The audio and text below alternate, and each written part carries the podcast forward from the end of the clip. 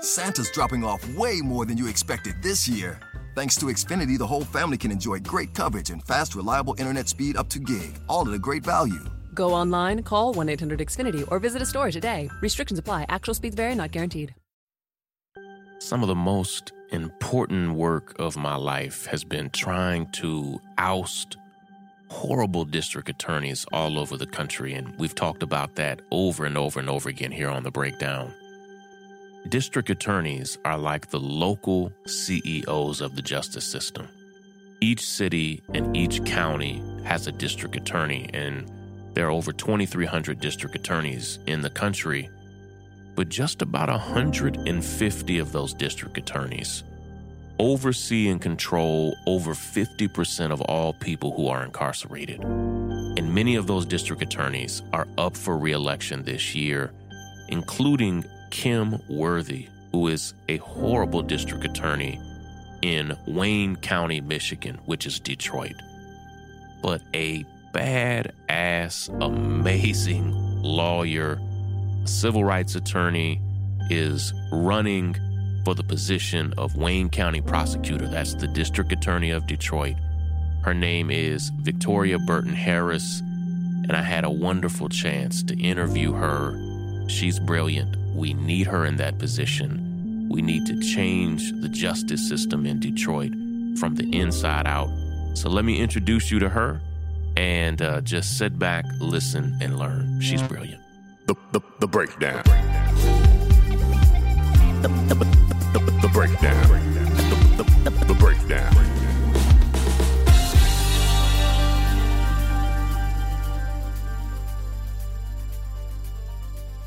Everybody. This is Victoria Burton Harris. She is running for district attorney in Detroit.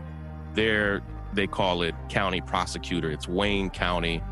And uh, I've noticed, Victoria, around the country, people don't know county names so much. And so even when I tell people about you, I say, hey, there's an amazing sister running for district attorney of Detroit, but locally, it's the Wayne County prosecutor. And uh, I've already told you this, but you are so badass. You, we believe in you, uh, not just because of anybody can create a great campaign website, but your policies match the life that you've lived as a lawyer, as a litigator, as a person, as even as in some ways um, a, a legal activist and organizer. But we're glad to have you here on the breakdown, and uh, we're proud that you're running for Wayne County prosecutor. Good to see you. Thank you so much, Shaun. I'm honored to be here with you. I'm looking forward to this very robust conversation that I know we're going to have because of uh, how you get behind uh, folks like me who have the heart and the passion to um, you know, bring true justice to all people, not just folks that this system was designed to bring justice to, but folks who look like you and I, Black folks who um, did not always grow up with a silver spoon in their mouths, folks right. who battled with poverty, um, and who, you know, by all accounts, should have been statistics. Uh, right. But we're not. And we are using our place of privilege because we do have it, even as Black folks, we can have yeah. quote unquote privilege. Yes, as, as, as educated professionals, yeah. we are now in a place of, of privilege where we mm-hmm. have access to resources and, and mm-hmm. we have to use it. Mm-hmm. I want to go Charles back. Hamilton Houston said that to be in this skin as a black lawyer, you have one of two options. You can be either a social engineer for justice or you can be a parasite on your community. And so I think mm. that as a black lawyer, we all have responsibilities. That's right. You know, and your your origin story, if you will, is important to me because I was just curious where along your journey as an attorney you got the worldview that you got. And I think in a lot of ways, it goes all the way back to Flint. Mm-hmm. And you were born and raised in Flint. And I just want to know, like, and and we have to, now everybody thinks of Flint through the prism of its water problems. But growing up in Flint, Flint was beautiful and difficult at the same time. And like like any predominantly black city, it's not all pain. There's there's beauty and lessons there. Talk about growing up in Flint and, and there in Michigan. Growing up in Flint, uh, it was a mixture of smaller city version of Detroit, but also very country in a way. Right. Um, so my family is originally from Georgia, and we did the annual trek back home oh, to okay. Georgia every summer. Yeah. Uh, we truly had the you know Watsons go to Birmingham story uh-huh. every summer. Which a lot of people it, in Flint did. Like a yeah, lot. because that's where a lot of folks from the South ended up after they migrated yeah. uh, for jobs in the factories. And yeah. my grandfather was one of them. Yeah. Um, and my grandmother, my great grandfather, he was one rather. And uh, his daughter, my grandmother, she decided uh, in high school, I'm done picking cotton in Georgia. Mm. Cotton season overlapped with the school year. And so oftentimes they couldn't even start school on time because they hadn't right. finished their cotton picking. Wow. And my grandmother is feisty. She said, No, I'm not doing this anymore. Yeah, so I'm she went to Florida. Yeah, she's like, I'm done. She went she moved to Florida. She took the uh, the kids that she had at the time, um, and she was also running from my grandfather, who decided that he wanted to be married but do things that unmarried people do. right, right. and uh, she was looking for a new. She was looking for a new life, yeah, and that yeah. courage, like when you you know, my wife and I talk about where where we come from, like that courageous decision that she made. We who knows where you would be had she not made that decision generations ago mm-hmm. to kind of flee for a better personal life, a better professional life, and a new beginning. And like a lot of black folk in the South, she moved to Michigan and and found a home in Flint. Yeah, she moved to Michigan uh, following her father, who uh, had left Georgia and went to uh, Flint to work for Buick City. Mm. Um, because we were known as, you know, one of the major cities that were, uh, you know, that was pumping out automobiles left and right. And she came here and she stayed. She uh, raised her children on a very small income, working uh, in the public school system. Uh, she raised five children on her own. And wow. her children did not know they were poor until they became adults because they did not go for anything. She cooked homemade meals every day, multiple oh, that's times. How I grew up. That's she how I made clothing for them. Yeah, yeah. Right. They didn't have like store bought clothes. She had to make clothes for all five wow. of those kids. And they were loved. They knew they were loved. Yeah. Mm-hmm. And, and I knew I was loved. Growing up in that same environment, yeah. even as an only child, I had a big village um, because that's what Flint was all about. It was about family and community. And we took care of each other. I saw that. I saw that your undergraduate degree was in African American studies, and m- mine was too. And I remember my mother was asking me like, "What, what are you going to do with that?" oh my God, my grandmother said the same thing. you know, like I told her, I said, "Okay, mom." At that time, I was at Morehouse, and it was a, it was actually a history. It was inside of the history department. But I told her, I was like, "Mom, this this degree has shaped how I see the whole world." And uh, my guess is that it did the same thing for you. It did. It did. The first time I was exposed to African American literature, it was either my 11th or 12th grade year in Flint in high school. And I was just like all in, like, where has this been all my life? Like, right, I just right. need to soak it up. So when I went to Ann Arbor for undergrad at Michigan, I thought that I had to uh, major in political science because I knew I wanted to go to law school. But I also knew that I had to explore more about where I came mm-hmm. from and my people. And the more, you know, that I, uh, you know, really was just diving in into the material and the robust conversations that we were having on campus in class, out of class, I said, oh no, there's no going back. Yeah. This intersectionality of Black folks, mm-hmm. and not mm-hmm. just Black folks in America, but our people. Like people think our history starts here in this country, but it's no, certainly but the not. diaspora. Right. No, absolutely. And that intersectionality of Black folks and the U.S. political system just blew my mind, and I knew that I was right where I needed to be. Well, so I'm glad, uh, you know, your undergraduate education informs so much of how you see the world. And the fact that you were kind of rooted in that understanding before you got to law school. I mean, obviously, being raised in Flint, but then going through this program caused you to see the systems and structures that exist in the country. And so by the time you got to law school, you already understood the systems and structures that we're fighting against, understood the pros and cons there. But what what you know, you said even when you were in undergrad, you were thinking about going to law school. Like what were you what were you imagining at that point? At that time I just knew I wanted to help people. I didn't yeah. know how. I just mm. knew that I wanted to serve and I wanted to help people. Growing up, uh, my dad, who is not biologically my dad, um, he helped my mom raise me, and he would always tell me that it's better to be a servant than to be served. Mm-hmm. So I knew that this was how I wanted to give back to the world and to serve people. Um, Somehow. Um, yeah, somehow, you know, I knew right. lawyers, you know, helped people. But somewhere along the way, I had it in my head that I was going to be the next Teri Joseph of soul food. And I was going to be this dynamic Black sister that's doing corporate law, but yeah. helping her people on the side and on the weekends and in the evenings. And it wasn't until I was um, in my, I think, second or third year of law school and uh, a woman who is now a U.S. Congresswoman, who at the time was one of our state reps, Rashida Tlaib. Mm-hmm. She uh, she came and spoke to one of my classes. I was taking a class called Race and the Law, and she came and she impressed upon me that there are only two sides in this system. There's a right side and a wrong side, and if you are not actively and fully fighting for the right side, you are mm-hmm. inevitably doing the wrong thing for the wrong side. So mm-hmm. there was no put your pinky toe in the water and jump back out and do something else. You are either all in or you might as well just stay all out. Right. So after I met her, it, it, was very clear for me, you know, that corporate work did not align with my values. Um, it was very clear for me that I wanted to do work that I was passionate about, that I could wake up in the morning and like who I look at in the mirror, mm. and that I can sleep good at night knowing that I am making a difference with this degree. And I knew that that had to be criminal law because of what I learned in college about, again, this intersectionality of Black folks and the US political system. Mm-hmm. Uh, this system was not designed to protect Black folks.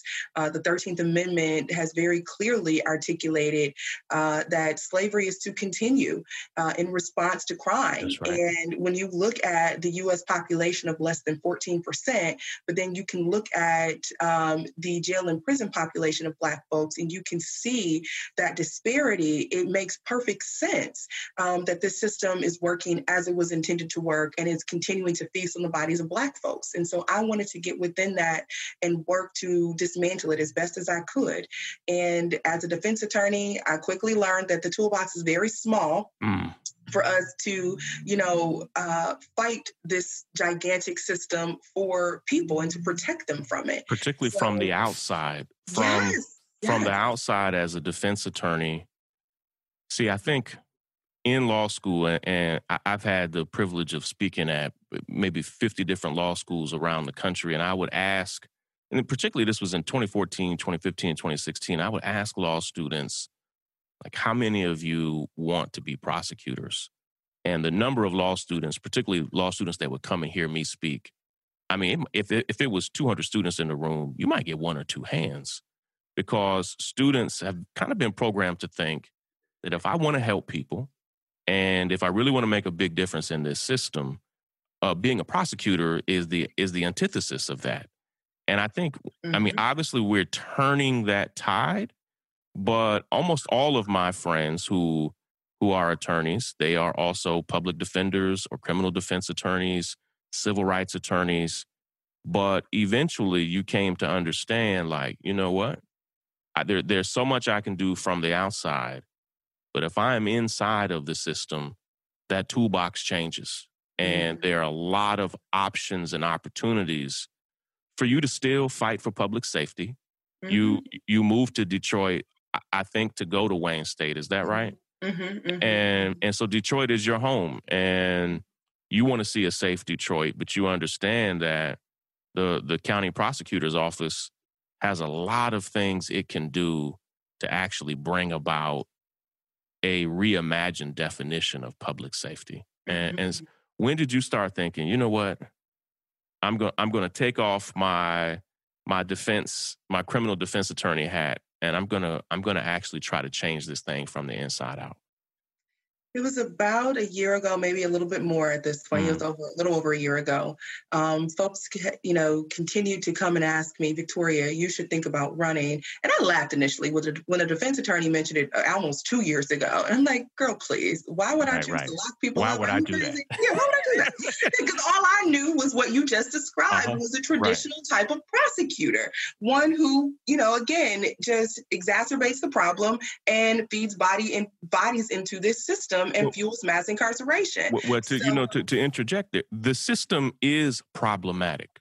Mm-hmm. And you would have had every right and some of my favorite attorneys across the country are still in that place to say, Shaun, I just can't join that system. It's, mm-hmm. it's so, yeah, it's so problematic mm-hmm. that I just refuse to be a part of it. But so that was you that two was years ago. That was that was me two years ago. That was me a little over a year ago. What happened? Um, what was the light bulb moment? So, a girlfriend of mine, um, Amanda Alexander, is a phenomenal social justice warrior here who fights uh, tough for criminal justice reform in Detroit. And uh, she was maybe the sixth or seventh person. I had so I had, my nose turned into hell no. Stop asking me to several other people. Leave me alone about this. I'm not right, doing like no. I'm I'm okay on this. I'm I'm yeah. good. I promise you. I'll just keep my little toolbox and keep working. Um, but she took me out to uh, happy hour and we started having champagne. and she said, "Okay, how you feeling? I'm like, I'm fine, but I'm still not doing it.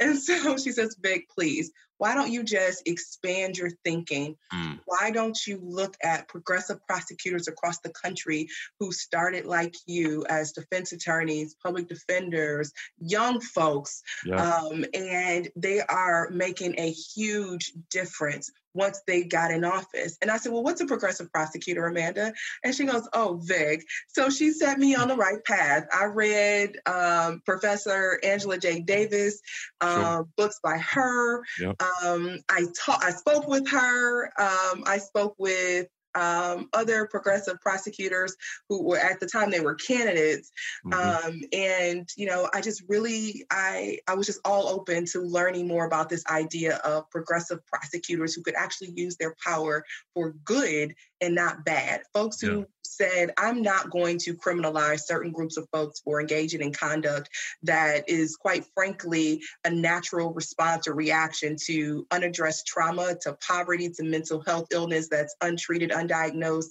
to substance abuse. Yeah. I'm not going to criminalize children. And I just, I was like, whoa, you all exist. There's like a, a movement here mm. for this kind of a new prosecutor. I'm all in. Count me in. Absolutely. Yeah. Well, tell me, you know, you you you've kind of alluded there to some of the ideas that's that drew you to it.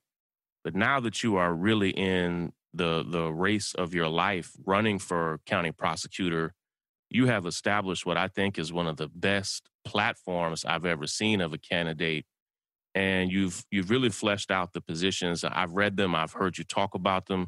Can you share some of the positions that you're most passionate about that are really kind of fueling you like you're energized to do this and and what are some of those positions that really fuel you in this race day to day the biggest one for me is ending our cash bail system. In Michigan, our governor convened a uh, task force on jails and pretrial incarceration. And what we found, uh, and I traveled the state uh, to several of the meetings, uh, with the task force because I wanted to hear the testimony live and in person. I wanted to meet the folks who were giving the testimony, and I wanted to hear the research findings from Pew Charitable Trust out of DC. What we found when they studied our county jails in Michigan were that when folks were released on personal bonds, 87% reappeared in court. 89% did not reoffend. So this idea that you need right cash bond to ensure someone's not a flight risk and to ensure that they're not a danger to society. It's just not true. It's not rooted. And so we fact. are not rooted, no, not, not at all. No, we are essentially holding people in cages pre-trial when they're presumed to be innocent only because they don't have enough money in their bank account to buy their freedom. It's the that, criminalization of poverty. It is. And hell, yes. it's not even just the criminalization of poverty. It's the criminalization of being middle class. Mm-hmm. You, you can be a middle class working person mm-hmm. and just not afford the be able to afford the fees that they put on. Like mm-hmm. for a mm-hmm. long time, my thought was, and it, it certainly is a huge penalty to anybody in poverty, but it goes beyond that. Like if you are a working person and all of a sudden somebody puts a two thousand dollar bail or a ten thousand dollar bail on on something for you, you are stuck. And what you and I know is that people can languish in our city and county jails for not just weeks, not just months, but sometimes over a year, sometimes even multiple years, just waiting for trial. Mm-hmm, mm-hmm, yeah, mm-hmm. just uh, uh, and so people get nervous when they say that we want to end cash bail because they see the bail as a tool for public safety. Mm-hmm. What's what's your response to that? That the folks who commit violent crimes who have the money to pay excessive cash bails they're back out on the street with you. But mm. the people who are committing low level non-violent offenses, such as driving without a license, driving with no insurance, mm. committing crimes of poverty, uh, loitering, trespass due to homelessness, those are the folks that you are keeping locked up in cages because they can't afford $500 bail a thousand dollars bail. So this idea that if you want to be safe, you'll require folks to pay a high cash bail. It's actually backward because those folks, oftentimes committing more violent offenses, they will be able to pay to get back out on the street with folks that believe that they're safer keeping poor folks in jail on cash bail. And the statistics and the research, they prove that that's just not true. Mm, yeah, I see it. And I think some of it is people have to actually live through it. And part of what we're working against is police unions and other groups that kind of float out misinformation about what ending cash bail actually does. You know, there aren't just bad policies. And obviously, there are bad policies there in Wayne County, in Michigan, but there are also bad actors and mm-hmm. bad personnel. And that's that's a difficult conversation that a lot of people don't want to have is that this system that we're fighting to dismantle and change it didn't build itself mm-hmm. people built it and people sustain it mm-hmm. and I, I will speak for myself having fought for many families in detroit who were treated horribly by the current county attorney kim worthy mm-hmm. that while she may be a familiar face, uh, often I, I lived for in Atlanta for almost 20 years. Often we get so used to a familiar face and a familiar name, not understanding that they are really propping up the system, structures, and policies of mass incarceration in every mm-hmm. way. Mm-hmm. And I have seen Kim Worthy do that for damn near my entire adult life. Mm-hmm. And it's hard to it's hard to look at Detroit's injustice system or justice system. Injustice system, you had it right. And and all of its failures and faults, and not put Kim Worthy right in the middle of it. And mm-hmm. you you are I running. know last year yep. you you uh, were very close. You became close with the young man named Bryce Lindley, a ten year old black boy out of Canton, Michigan, which is a, a suburb of Wayne County.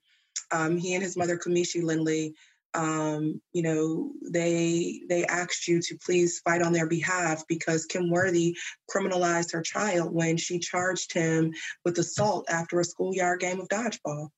They were literally, for people who aren't familiar with that, and we'll try to show some images of of this case as well. This young boy, beautiful young soul, was playing a game of dodgeball at recess and someone got injured during dodgeball. And this young boy in elementary school is charged with criminal assault.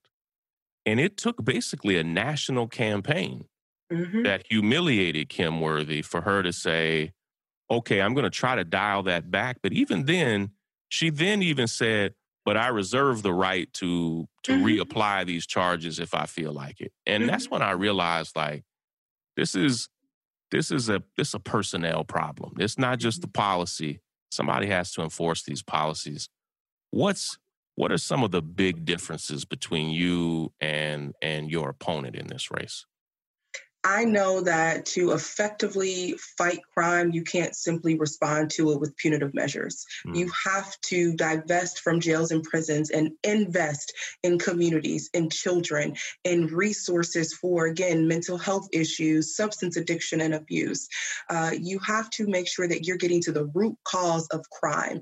We have continued to try to jail our way out of crime, and it has never worked and it never will work.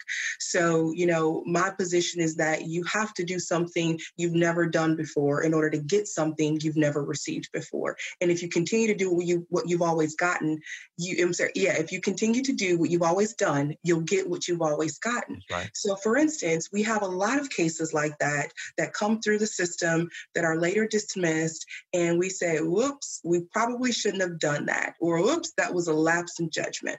Well, you know, we have in Wayne County more wrongful convictions than all other counties combined. Mm-hmm. And our current prosecutor thinks that uh, fixing it through the conviction integrity unit will just solve the problem in and of itself. No, we have a conviction integrity unit that's two and a half years old. We've brought home about 19 or 20 folks through the unit, but that won't fix the problem. You fix the problem on the front end by bringing them in, right? Like you don't just continue to bring innocent people or the wrong people in and then say, but wait, give me credit because I'm going to fix it on the back end. No, ma'am. Fix the we, problems you caused. Right. Exactly. You should be cleaning them up. Right. You should also be ensuring that you're not bringing in the wrong people into this system. For instance, Wayne County is only 40% Black, yet the majority of the Wayne County population at 70% is Black. That's a problem. And that's a problem that's happening under a black woman as the county prosecutor. So we need pro- we need po- policies in that office so that we are not doing what she's doing, which is rubber stamping warrants and we charge first, investigate later, if at all. We need to slow down, make sure we're bringing in the right folks. And then, if at all possible, divert as many folks out of this system as possible. Because if, until you get to the root causes of the issue, you're just continuing to put a band aid on it, you actually are exacerbating exacerbating the problem when you relegate folks to the bottom of society when you give them criminal convictions that don't allow them to take care of themselves and their families. How we do you divert folks, those people out, Victoria? What what is the, how do you do that? You one don't bring so many people in. You mm. don't criminalize sex work. You don't criminalize small time petty drug use. Uh, research has shown over and over again that mental health is issues and illnesses as well as uh, drug addiction and substance abuse those are mental health crises. That's not a criminal justice issue. So when you bring those folks into the system and you choose to send them to jail or prison instead of diverting them out to get mm. the help and the resources they need in the hands of community partners you are just, again, exacerbating the problem. Victoria, I know we've got to run, but I, I want people to learn more about you. Uh, if people want to chip in, if they want to volunteer, where can they go online and and tell us uh, where people can go to also find you on social media as well? Thanks. Uh, Victoria2020.org is my website. Uh, you can find me on Twitter. My handle is VBH, the number four prosecutor. Instagram, the same thing, VBH, the number four prosecutor. And you can find our Facebook page at facebook.com forward slash Victoria for prosecutor. Well, we are rooting for you in every way. I am sorry that I am not a resident of Wayne County to be able to cast my vote. But when can people in Wayne County uh, vote for you? And is there early voting now that they can yes. they can cast their vote? Yes, you can uh, vote now. You are still able to request an absentee ballot either online, by mail, or you can go into your clerk's office and request an absentee ballot. Um, you can drop it back off in the mailbox or in a uh, drop box at your county clerk's office, or you can vote in person on August 4th. And please, no matter how you vote, just make sure you vote. Absolutely. Vote. And well, you know, we want people to vote smart and, and yes. but we definitely want people to show up and vote and so victoria it was great talking with you and uh, it was good to see you. We're rooting for you in every way. Thank you for for running such a great race. Keep on pushing. I know what is that? Is that 14 days left? 14 days from today. Wow. So yeah let's keep on pushing. Take care. Yeah. good to see you victoria. You too. Take care. Thank uh, you. bye-bye the pathway to freedom that's leading to the North Star. Hey, everybody. If you love the Breakdown podcast, I don't know if you knew this, but we have two other amazing podcasts that I would argue might be even better than the Breakdown. Right now, if you go to your favorite podcast player, you can search for Sick Empire, which is our podcast about the impact of the coronavirus pandemic in New York or you can go to my brand new podcast with my wife, Rai, called Married to the Movement, where we just tell our story, uh, not just about how we met each other and fell in love, but what it means to lead and be married together in this movement for civil rights and human rights. So check out Sick Empire, check out Married to the Movement, leave great reviews, subscribe, and let us know what you think. Check them out. Break it down. The, the break, the, the break, the, the break, the break, the breakdown. The break, the break, the, the break, the, the breakdown. Break it down.